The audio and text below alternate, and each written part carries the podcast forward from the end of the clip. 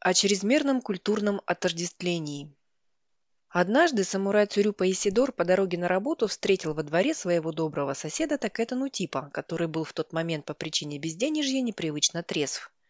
Они тепло побеседовали о понимании сострадания в преломлении буддистских и синтеистских верований, но полтинник самурай соседу все-таки не одолжил.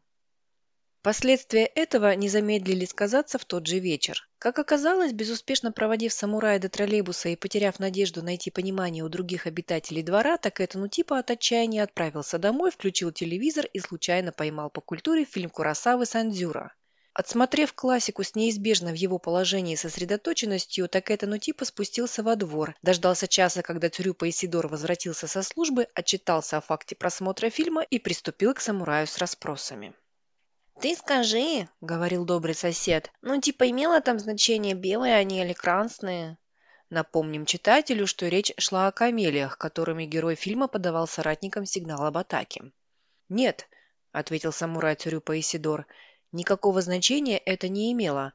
Нужно было просто бросить в ручей камелию любого цвета». «Так это у меня тоже так», – просветленно сказал так это. «Ну, типа, неважно, красное оно будет или белое. Сколько все-таки, ну, типа, сходства между культурами. Выпьем за это?» Но самурай, разгадавший его хитрость, вновь отказался, сказав, что собирается потренироваться во владении мечом. «Зачем тебе?» – удивился добрый сосед. «Я же видел, как ты, ну, типа, того мужика рубанул. Так это лучше и не бывает, как рубанул». «Кого это я рубанул?» – удивился самурай, который вот уже недели три вообще никого не рубал. «Так это в фильме?» – пояснила так это, ну типа. «Вы с ним в конце, ну типа, подрались?» «Так это не я был», – ошарашенно сказал самурай Цурюпа Исидор. «Я, ну типа, еще не родился, когда это снималось?» Разочарованно сказал добрый сосед. «Я, ну типа, думал, ты это...» Он крепко задумался, а потом окончательно все перепутав добавил. «Все вы сионисты на одно лицо, и не разберешь и ушел. О том, как удачно подобранная метафора может непредсказуемо усложнить мировосприятие. Однажды самурай Цурюпа Исидор пришел к мудрому наставнику Кадзё и сказал ему, «Наставник, пришел ко мне вчера мой добрый сосед Такэта Нутипа и спросил, в чем, по моему мнению, заключена более высокая гармония – в водке или в пиве? Я же сказал ему, что главное – в человеке. Он ответил, что, конечно, главное должно быть в человеке, но для этого человек сначала должен это главное выпить. Вот он и интересуется, что именно следует пить для достижения высшей гармонии. «Это что, анекдот?» – спросил самурая наставник Кадзё. «Нет, наставник, мне нужен совет, но я еще не дошел до сути вопроса». «Дойдем же до сути», – согласился мудрый наставник Кадзё. Итак, мой добрый сосед так это ну типа спросил то, что спросил, а я ему ответил, что гармония проявляется лишь там, где происходит соединение начал инь и ян. «Дай угадаю», – предложил наставник. «Ты сказал соседу, что есть начало светлое и есть начало темное, а он спросил, значит ли это, что для достижения гармонии человеку следует поочередно пить темное и светлое?» «Нет, наставник», – покачал головой самурай Цюрюпа Исидор – я предвосхитил подобное движение его мысли, а потому не стал говорить, что начало инь темное, а начало ян светлое. Значит, ты сказал ему, что есть начало мужское и есть начало женское? И этого не стал я говорить ему, так как моему доброму соседу так это ну типа понимание женского начала еще менее доступно, а без этого сия метафора не может быть верно воспринята. Я выбрал, как учит Будда, наиболее привычный для просвещаемого образ и сказал, что инь и ян – это как положительный и отрицательный полюса в аккумуляторе. Оказалось, однако, что для доброго моего соседа так это ну типа и этот образ слишком абстрактен, и он спросил, можно ли для понимания столь сложных концепций обратиться к обыкновенной электрической розетке, у которой, как известно, тоже два входа – активный и пассивный. «Твой сосед может стать достойным учеником», – заметил мудрый наставник Кадзё так как он самостоятельно предложил очень удачный с его точки зрения образ. Ибо сеть переменного тока, построенная именно по принципу гармонического сочетания начал инь и ян, дает нам совет, тепло и даже приводит в действие бытовые приборы.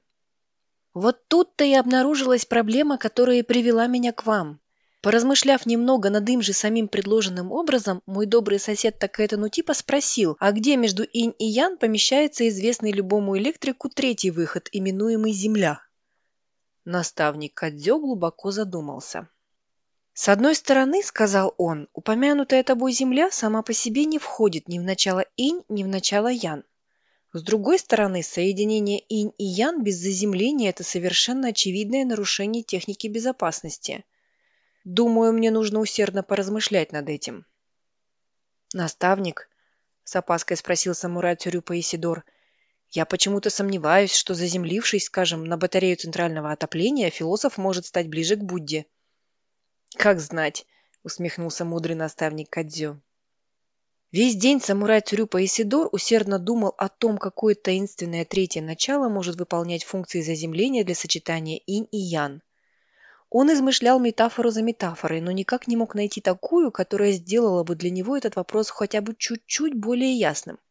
В конце концов он пришел домой, отмерил пять локтей медной проволоки, обмотал один ее конец вокруг запястья левой руки, правая рука самурая, как известно, всегда должна быть свободна для меча, а другой конец вокруг трубы батареи центрального отопления. Затем он лег на циновку и уснул. И ему приснилось, что стоящий на комоде гипсовый Будда жарко спорит с наставником Кадзё про какие-то участки жизненной цепи, напряжение сил, сопротивление духа, и при этом оба они постоянно и со значением повторяют слово «ом». О прикладном применении сознания Будды. Однажды самурай Цурюпа Исидор был послан курьером на историческую родину. Господин Масакава, который страстно увлекался нумизматикой и банистикой, поручил ему отвезти в Киев подборку иракских динаров хусейновской эпохи и поменять их у одного известного коллекционера на памятную монету, выпущенную ограниченным тиражом в честь победы Украины в Балаклавском сражении. Выбор господина Масакава пал на самурая Цюрюпу Исидора, потому что у самурая был большой опыт пересечения украинской границы в обе стороны, его даже дважды, несмотря на наличие временной московской регистрации, пытались депортировать на Украину как нелегального иммигранта. В первый раз господин Масакава заплатил за него милиционерам выкуп в размере 300 упаковок знаменитого китайского средства от импотенции, предусмотрительно не став им сообщать, что сами китайцы весьма редко лечат импотенцию высушенной белой глиной. А во второй раз просто послал отряд из семи добровольцев, которые отбили самурая Цурюпу Исидора у не в меру жадных блюстителей закона. После этого претензии к самураю Цюрюпе Исидору пропали у закона сами собой.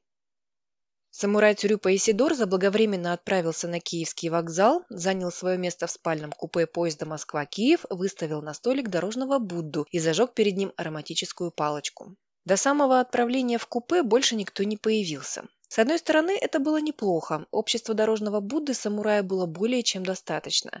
С другой стороны, известно, что пограничный клан Тамадзине обычно с куда большим подозрением относится к путешествующим в одиночестве. Было бы совсем не кстати заслужить их повышенное внимание, особенно учитывая, что самурай вез в Киев хоть и вышедшую из употребления, но все-таки иностранную валюту. Однако уже во время двухминутной остановки в Калуге одиночество самурая было самым благополучным образом нарушено. В купе появился отвлеченного вида молодой человек, в котором самурай Цюрюпа Исидор с первого взгляда опознал последователя медитативной практики передозира. Молодой человек, не произнеся ни слова, уселся напротив самурая, откинулся на мягкую диванную спинку и принялся спать, одновременно же разглядывая самурая самым внимательным образом. Так они и ехали втроем, Самурай, дорожный Будда и молодой человек, которого мы для краткости будем называть просто передозиром. Дорожный Будда, удобно расположившийся на столике купе, получил редкую возможность насладиться сравнением двух равно парадоксальных мировосприятий. Самурай Тюрюпа Исидор, сидевший по правую руку от Будды и лицом к Киеву, мог служить материальным воплощением общественно значимых добродетелей. Свою собственную жизнь он тщательно уравновешивал служением, которому придавал очень большое значение. Он неизменно следовал Бусидо, правомерно видя в нем не цель своего существования, но именно достойный себя путь, который приводил его бытие к гармонии с окружающим миром. Правда, окружающий мир далеко не всегда был в восторге от того, какой образ жизни вел самурай. Временами мир принимался самурая Цурюпа Исидора окружать довольно навязчиво. Он требовал, чтобы самурай ходил на выборы голосовать за неизвестных ему людей, одевался в неудобное для поединка платье гаидзинов и соглашался, что даже самый великий мастер меча не выстоит против полудурка с пистолетом. Почему-то именно полудурок с пистолетом был самым любимым аргументом тех, кто настойчиво склонял самурая к обыденности. Но даже признавая, хотя и с оговорками значимость этого аргумента, самурай Цурюпа Исидор никак не желал перед ним капитулировать.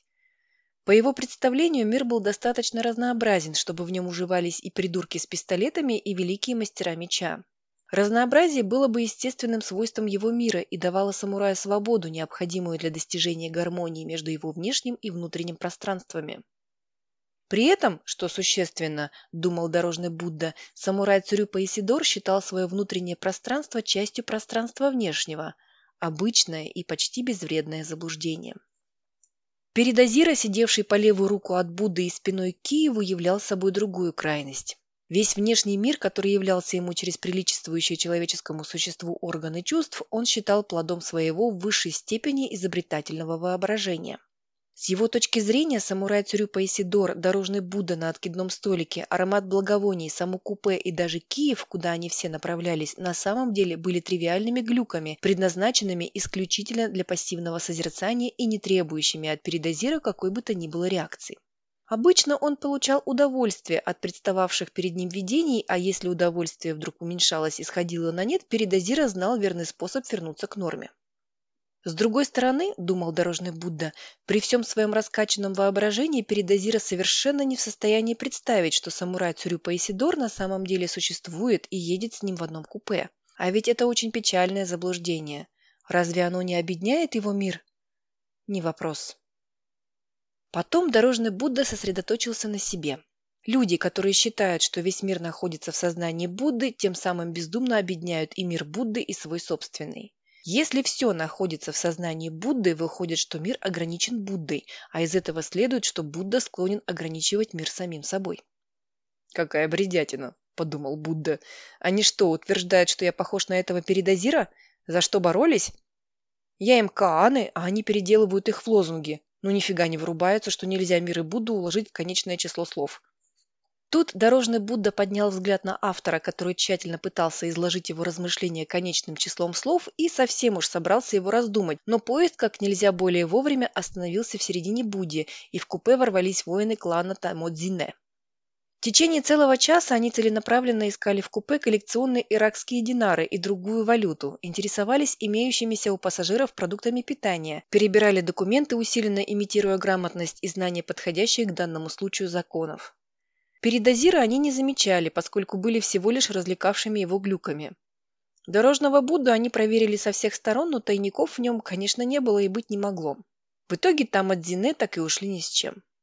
«Вот пример чисто материального мышления», – горько подумал дорожный Будда. Для Тамадзине существуют только вещественные воплощения их желаний.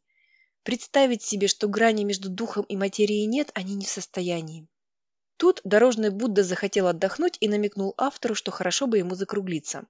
Автор успел только сказать, что провезенные через границу в сознании Будды коллекционные динары были доставлены по назначению, а полученная взамен господиной Масакавой памятная монета в честь Балаклавского сражения оказалась фальшивой. Должно же было хоть что-нибудь в этой истории пойти не так.